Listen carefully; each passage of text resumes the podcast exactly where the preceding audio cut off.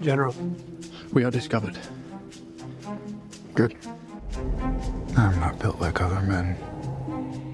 Ridley Scott's new blockbuster Napoleon covers the French Emperor's battles, triumphs, and enduring love for Josephine. And according to Irish Times chief film correspondent Donald Clarke, it's a rollicking good night out at the cinema. On the whole, I mean, it has, certainly has its flaws. Um, I thought it was cracking entertainment. But many historians feel, and have been very vocal about it, that Napoleon, the great sprawling movie that it is, is lacking one key ingredient. How much of the film is, um, in your terms, accurate? Of the two hours, 38 minutes, I'd say 38 minutes. That was Andrew Roberts highlighting a lack of historical accuracy in the film. But so what? Does a filmmaker have an obligation to portray history as it happened? Or is telling a good story and entertaining the audience much more important? Ridley Scott has had enough of historians carping from the sidelines. So I don't think it's a history lesson, I think it's a character study with violence, with action, with everything you've got. This is in the news from the Irish Times. I'm Bernice Harrison. Today, did Napoleon fire on the pyramids? And does it matter? A trap! Retreat!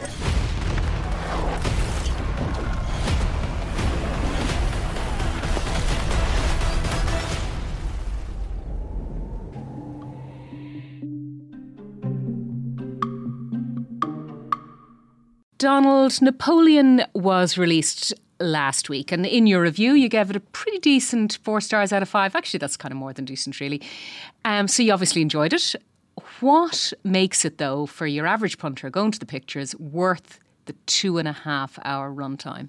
Funny enough, you say a two and a half hour long time like that's a bit of a trial, but in fact, given the amount of stuff that he packs into it, it actually certainly you wouldn't say it's slow. It rattles along at a great pace. In fact, and we know that um, uh, that there's a plan to produce a four hour version um, on Apple TV Plus at some point, which would actually makes would make perfect sense. So that's mean, the super director's cut. Then. Yeah, but I mean, it, I mean, it focuses largely on the start of his career and um, the um, demise in St Helena Throughout that, you get his early um, military adventures, um, you get his rise to power, um, you get his early successes, you get the failure in Russia, you get exile to Elba, you get the Hundred Days. So two and a half hours is not an enormous amount to fit. And a cast of thousands, presumably. And a cast of thousands. And it, it's interesting, in it is in that sense quite a traditional biopic. Um, we're quite used to the notion now that this convention has emerged whereby you tend to pick a certain moment in a character's life.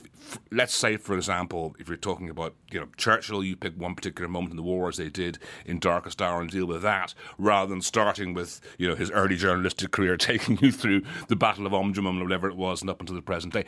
This is old school stuff in that it takes you through the whole career from you know first stirrings uh, to his death. In many ways, an unconventional film, having said that, not least because they give us, I would say, a broadly comic version of Napoleon. And Joaquin Phoenix is very funny in this film throughout. Um, he's this sort of rollicking, selfish, neurotic maniac who imposes his own neuroses, as it happens in all of Western Europe throughout his career. Um, uh, uh, spiteful of really kind of cheeky little lines. One point when he breaks down before the British ambassador and says, "You think you're so great because you have boats," which I think goes very much to to differences between the British and the French uh, over the decades. That's I think one part part of it, and also the technical side of it as well, which you expect from Ridley Scott. He's always been a great technical director, particularly of large set pieces. So the battles are done extremely well. Though, I mean, I would, offering some reservations, say you have the advantage and disadvantage that comes with computer computer graphics with CGI. That they're able to stage um, Waterloo most conspicuously on a grander scale than any film has done before, because well, any, well, any film did 20 or 30 years ago, I should say, um, because you now have the ability to do whatever you want. But at the same time, it, you get a kind of grey, that kind of greyed out, weightless look that you always get from CGI, and you kind of do long a little bit for um, the depth and the and the color and the reality that you got from, for example, the battle scenes in Stanley Kubrick's um, Barry Lyndon, uh, and that's not coming your way. That those days are over. No one can afford to do that anymore. With that proviso noted, those battle sequences are terrific. They're extremely violent, um, gnarly, uh, and also very well, pretty well organised. So you have a fairly good notion of what's going on, which is always a difficult thing, even when you're reading a biography of Napoleon, to figure out what flank is where and what flank matters to what other flank and so forth. But uh, no, on the whole, I mean, it has, certainly has its flaws. Um, I thought it was cracking entertainment. Those in power only see me as a brute, unfit for higher office, but I follow in the footsteps of Alexander the Great and Caesar. Well, now the reason why we're talking about it and on in the news is, you know, we don't we don't talk about film very often, but we're talking about Napoleon because historians are very cross indeed with Ridley Scott because of what they say are inaccuracies in the film. That's especially around Napoleon's character. Uh, for, for example, the trailer claims, and I'm going to quote it here without, maybe I'll put on the cinema voice Napoleon came from nothing, uh, when in fact his dad was an aristocrat. What else are, history buffs saying is just not true? Well, they're poking at all kinds of things, big um, and small. I mean, the inst- there's an interesting point about that, though he was from a, a good family, in inverted commas. He did come from Corsica, which is, you know, not even in France. He came from, um, he came from a, you know, a corner of the country that was not regarded as remark- remotely fashionable and certainly not part of um, the establishment, despite his, his uh, decent background. Well, there is some difficulty with, for example, the fact that he fires on the pyramids during that campaign. That was regarded as a bit cheap and obvious, and I think appears in the trailer, which is why it's one of those things um, that was put front. What's and, wrong with that? Front well, he didn't do it. I mean, that, uh, as, far, as far as we're aware, as far as we're aware, um, he didn't. He didn't do that. Anything else? Um, there was also a lot of fustiness about the fact that um, he has seen. In fact, the very first scene is um, Marie Antoinette's execution, and he's attends Marie Antoinette's execution, and it apparently can be the other side of the country altogether during that. So that definitely didn't happen. And there's things like just sequences you see him heading the cavalry charges as they run at the Prussians or the Russians or the British, whoever it is. Which I say, in terms of the invented character within the film, even that felt a bit of a stretch to me. But what I would say is the main question you have to ask is. Are these things plausible for the quasi fictional character that the filmmaker has created? Because Lawrence of Arabia, Peter O'Toole was not the real Lawrence of Arabia. This should be apparent to anybody who has uh, two lobes in their brain, uh, any more than Joaquin Phoenix is the real Napoleon here. But the question you have to ask, let's say, is the, these films are derived from, but not enslaved to history, and they and these films create a quasi-fictional character which is fleshed out by extremely good actors. And I think the question, which is fair to ask, do these incidents that we're questioning in the film feel true to the character that they have created within the film? And I think for the most part they do. That they have created a slightly kind of like uh, off-reservation uh, Napoleon. They probably would have a have a crack at the pyramids if you happen to have the chance. I mean, the Marie Antoinette thing, I think, is honestly, who cares? What it's expressing is the fact that he was somehow connected with the revolution, that that um, affected his early life and that inspired his career, and that seems to be a reasonable thing to do. I mean, I, I mean, there was one historian that even went so far, and what is, what is really kind of a slightly jokey two minute opening sequence to question the attitude of Marie Antoinette before she was uh, beheaded, that she was too defiant, was the suggestion, when in fact she was, um, understandably enough, um, somewhat unnerved by the experience. And of course, the question there is how did this historian know? Which gets to Ridley Scott's point, because he's been pretty robust, hasn't he, in, in pushing back against people complaining about the historical and well, uh, he has, yeah. I mean, that, I mean, as I say, I met Ridley a few weeks back, and he is forthright. You'd have to say that. I mean, there is you can take a man out of the uh, northeast of England, but you can't take the northeast of England out of out of a man. He remains largely unreconstructed from the man that he was, you know, sort of fifty or sixty. And we should ago. say he's eighty six nearly. 86, and the energy is incredible. I mean, like he is. I mean, to say that he is working as hard as a man half his age is really to understate the case. I can't think of another director in their forties. Uh, who is working uh, as hard as he is. The work rate inc- only increased over the last 20 or 30 years. I mean, he struggled a little bit to get films made in the 80s and 90s, but not that much. He was still kind of making a film every two or three years, which is not bad. What are his big three? What, what's the big three in your mind? well, was the, the tricky thing for Ridley, Ridley Scott is he'll never really get away from the fact that eighty percent of people are going to say his two best films were were two of his first three, um, which is to say Alien and Blade Runner. If we gift them with the past, we create a cushion or pillow for their emotions, and consequently, we can control them better. Memories. You're talking about memories. I would find it really hard to argue with that. Um, after that, it's kind of an erratic career. There are ups and downs. You know, there are great successes like Gladiator. There are the reverse of that, and things like um, A Good Year and the Christopher Columbus film, uh, which was called uh, uh, 1592 Conquest of Paradise. Do I have that right? With Gerard Depardieu. As, well. Who knows? Five people um, saw it. I but, but, but I mean, but I mean, God bless him. The last 20 years, he's had a pretty good run. I mean, like he hasn't perhaps made any masterpieces, but he's made successful Oscar nominated films like The Martian. He's made um, rollicking war film and Black Hawk Down. I mean, all of the 21st century ones, I would say the one I liked best was probably The Last Duel. Why did they run? Why did they run? For the king! Which was shot here. That was the film which trapped Matt Damon in Dalkey, you may remember during lockdown. Was a terrific film, the kind of Rashomon treatment of uh, a rape from three perspectives, which ends up uh, ends up being surprisingly for someone who's regarded as a macho film, quite a defiantly feminist film. When you get the woman's perspective right at the end, which is presented very firmly as the truth, a really cracking film. So I think you know the, the films are inconsistent, but I mean he still is capable of producing a really good film. And Napoleon, for all its flaws, I think uh, is up there. Now, well, before we, we, we talk a bit more about specifically Napoleon, can we just do a slight detour to the crown. Hmm, sure. Now, um, I've watched the first four episodes. I don't know. Have you? Have you got a chance to see them? I jumped ship, um, as Yeah. it were, somewhere in the early '80s. Okay. I was very on board with it when you when it was still intertwining itself with contemporaneous British politics. Um, so I greatly enjoyed the stuff with Macmillan, played by Anton Lester, if I remember correctly. I enjoyed the stuff when with the arrival of um, of Harold Wilson, and who was famously closer to the Queen than any other prime minister before or possibly since. All that stuff when it was running a parallel storyline with the soap opera aspect of the royal family and British post-war politics, in which I'm quite interested. But then it, I thought it just collapsed into entirely into soap opera in the 80s. Well- when you got onto Princess Diana, Yeah. Now, you could tell me I'm wrong on. That, Well, no, I mean, things wha- changed. what's interesting- But I, I, I, I'll just finish this point. The exact point I came up was when they were in Australia. Oh, yeah. And that whole scene when they when they were kind of making up after falling out. I thought, oh, I've had enough of this.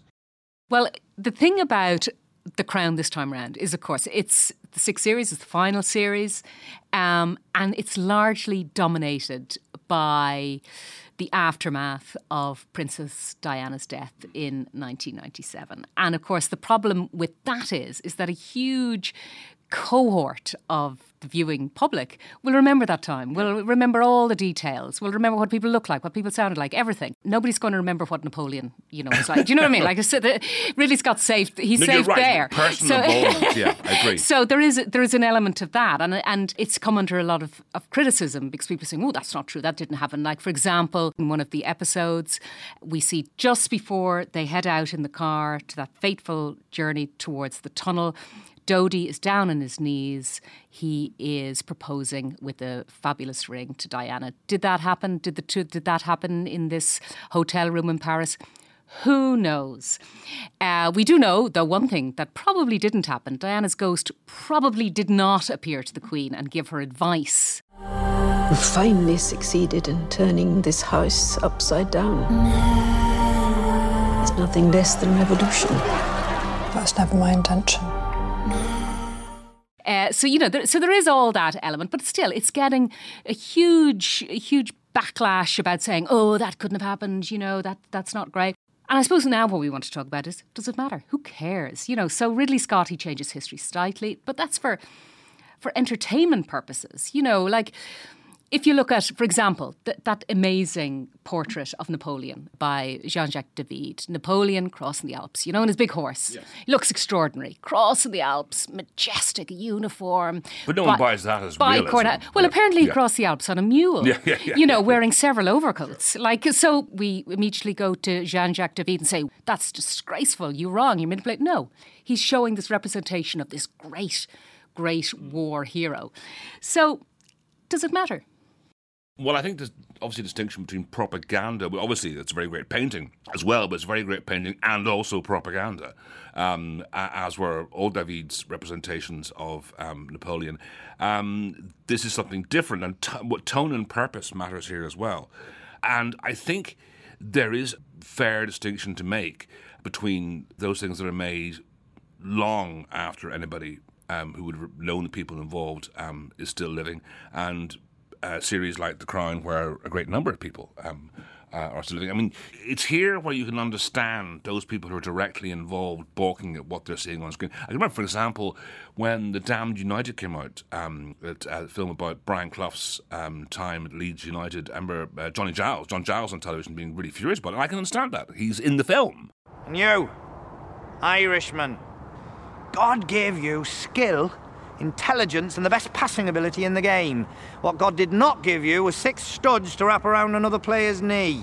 You know, you can argue, and it's a reasonable argument, that what you're producing, as I said earlier, is a semi-fictionalized version. That the novel that, was based on David Peace's novel is a novel. That, um, despite the fact that it is derived from the incidents that happened during Brian Clough's time at Leeds, it is, remains a novel. But I think that's a hard pill to swallow if you're watching yourself on screen represented, you know, in uh, broader terms and you remember it.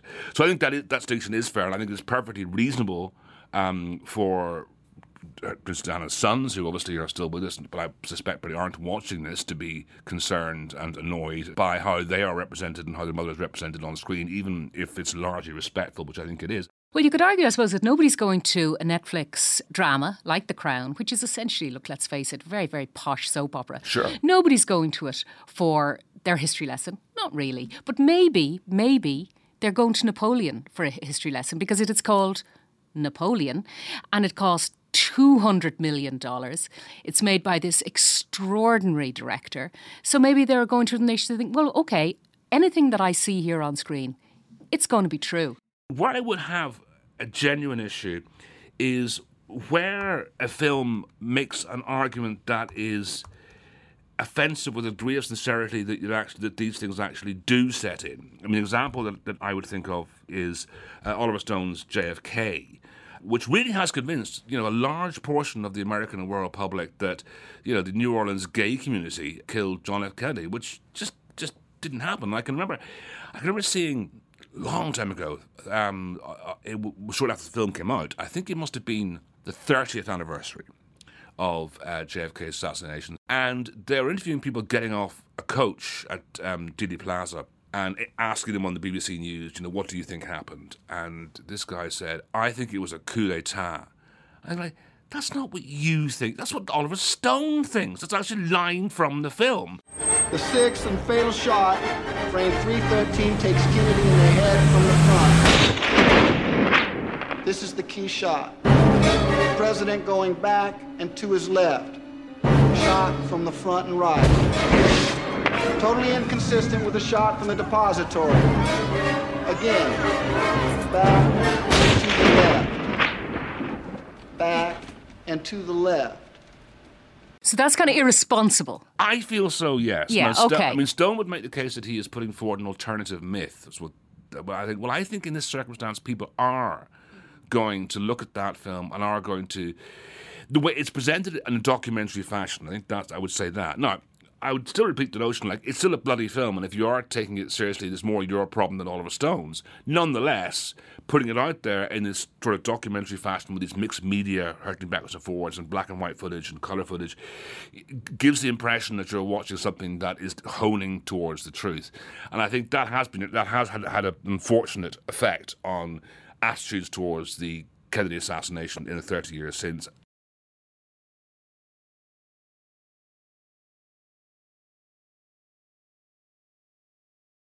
The thing about Napoleon, I think, that makes him sort of an interesting subject as much as anything else is that he was mythologized from the very beginning. He was a self mythologizer. I mean, Yeah. he, he he sort of wrote home from battles, didn't he? Sort of making up things, things you know, things that had happened that maybe didn't, but that did show him a great light. Yeah, well, well- well, Ridley Scott was Ridley, as I call him. Ridley was Ridley was telling me that he was talking about this notion about the burning of of Moscow um, when the French got to Moscow and and uh, they arrived to find a deserted city which was on fire because the Russians, being extraordinarily uh, robust people when it comes to repelling invaders, as we've seen over and over again, um, bas- basically kind of gutted the city and um, and left. And by the time he was marching back, he was calling it a conquest, and decades later he was claiming it was the French that had burnt Moscow to the ground.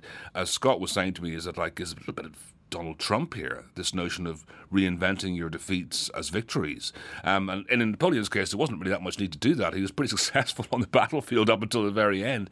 And of course, you think when at the time, of course, th- this was the great cultural battle between France and England, and the, it was really the English caricaturist Gillray who invented Napoleon as we know him because he said he was a small man. Napoleon apparently wasn't. No, short. he was. He, he, wasn't tall, but apparently he was He was perfectly ordinary height for a, for a man in, in, in that era. Totally normal, but you know because he had invented him as Petit Bonny. Uh, But it is fascinating how how um, people still argue to this day about whether or not he was a hero or he was a tyrant, and well, which I think should suggest to any reasonable person there was clearly a bit of both. But I mean, I, I read Andrew Roberts's um, Napoleon the Great a few years back, which is interesting in that it's written by largely a conser- conservative right, and yet for him, Napoleon, who is for many on the left still a hero as well, was a genuine hero. And despite the fact that he spent his time beating up the British, that book still presented him as an extra- as a heroic figure in inverted commas. Obviously, that book admits many, many flaws as well, but one can't doubt his energy. His energy was completely extraordinary. Now, things that are missing in the film, I think. I did feel some more reference should be made to his domestic um, reforms because he basically invented the legal system that France still uses to this day. Um, I think those sorts of things did require at least a mention. Obviously, not as much fun as watching him, you know, get beaten with the British at Waterloo or firing on the pyramids.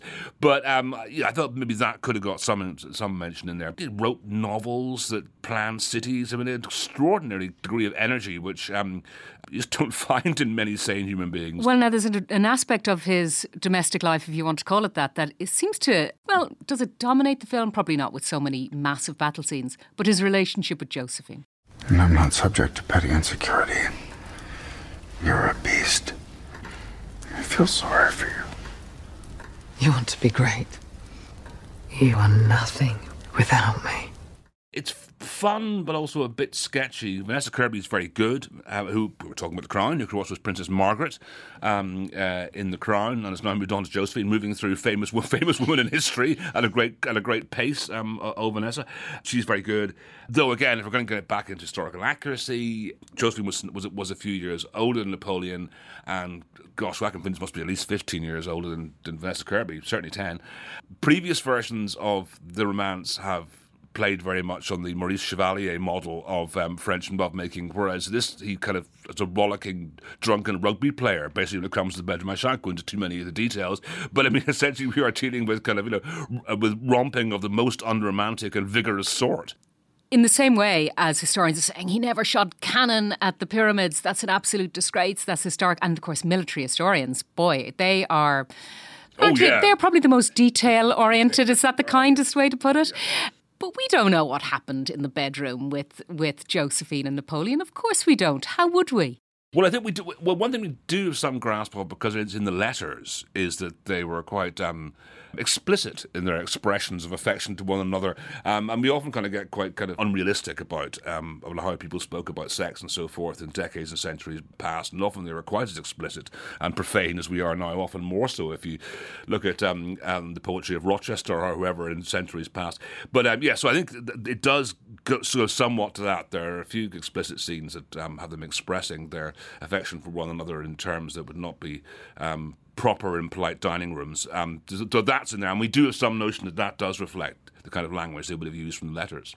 So, look, is this just a case of this is a, a massive, massive blockbuster historical drama on the screen?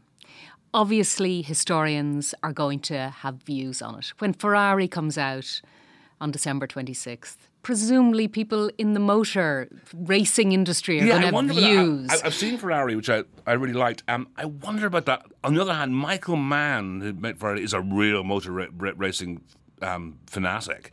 So I'm not. But um, I'm willing to bet he's worked really hard at making sure it's the right cars and the right tires and the right steering wheels. But certainly you're But right. still, they'll but still- still I- they'll find something. For sure. So, you know, is that go- is that always the lot of any director who Yes. tack- Yeah. Okay. and particularly at this time of year. I mean, this is we when it comes around to Oscar season. I don't think Napoleon is going to get many Oscar nominations. I should say, um, but um, nonetheless, it's part of the conversation. We're getting around to awards season. This certainly that what happens every year.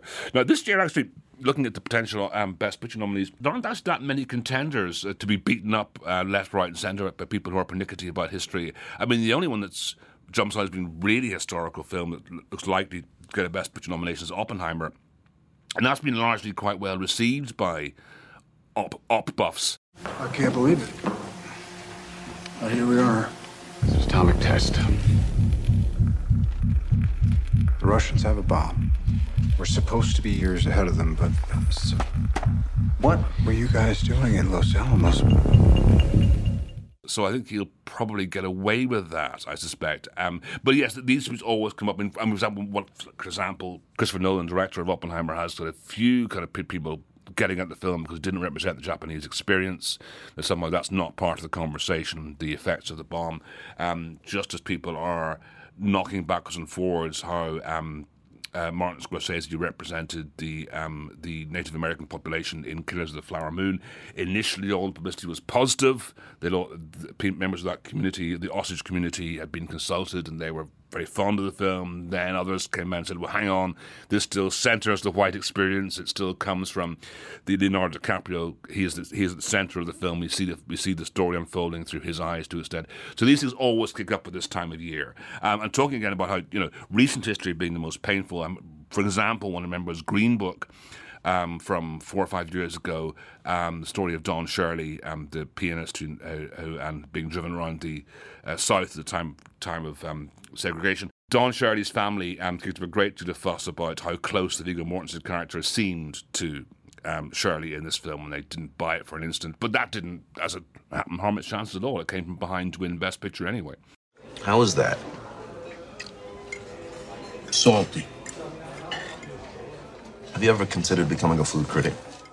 One of the other messages of this conversation is we love getting annoyed at stuff. And we love yelling at it on social media. And, you know, we love yelling at it to our friends in the pub. And that's perfectly reasonable way of behaving. I have no objection to that whatsoever.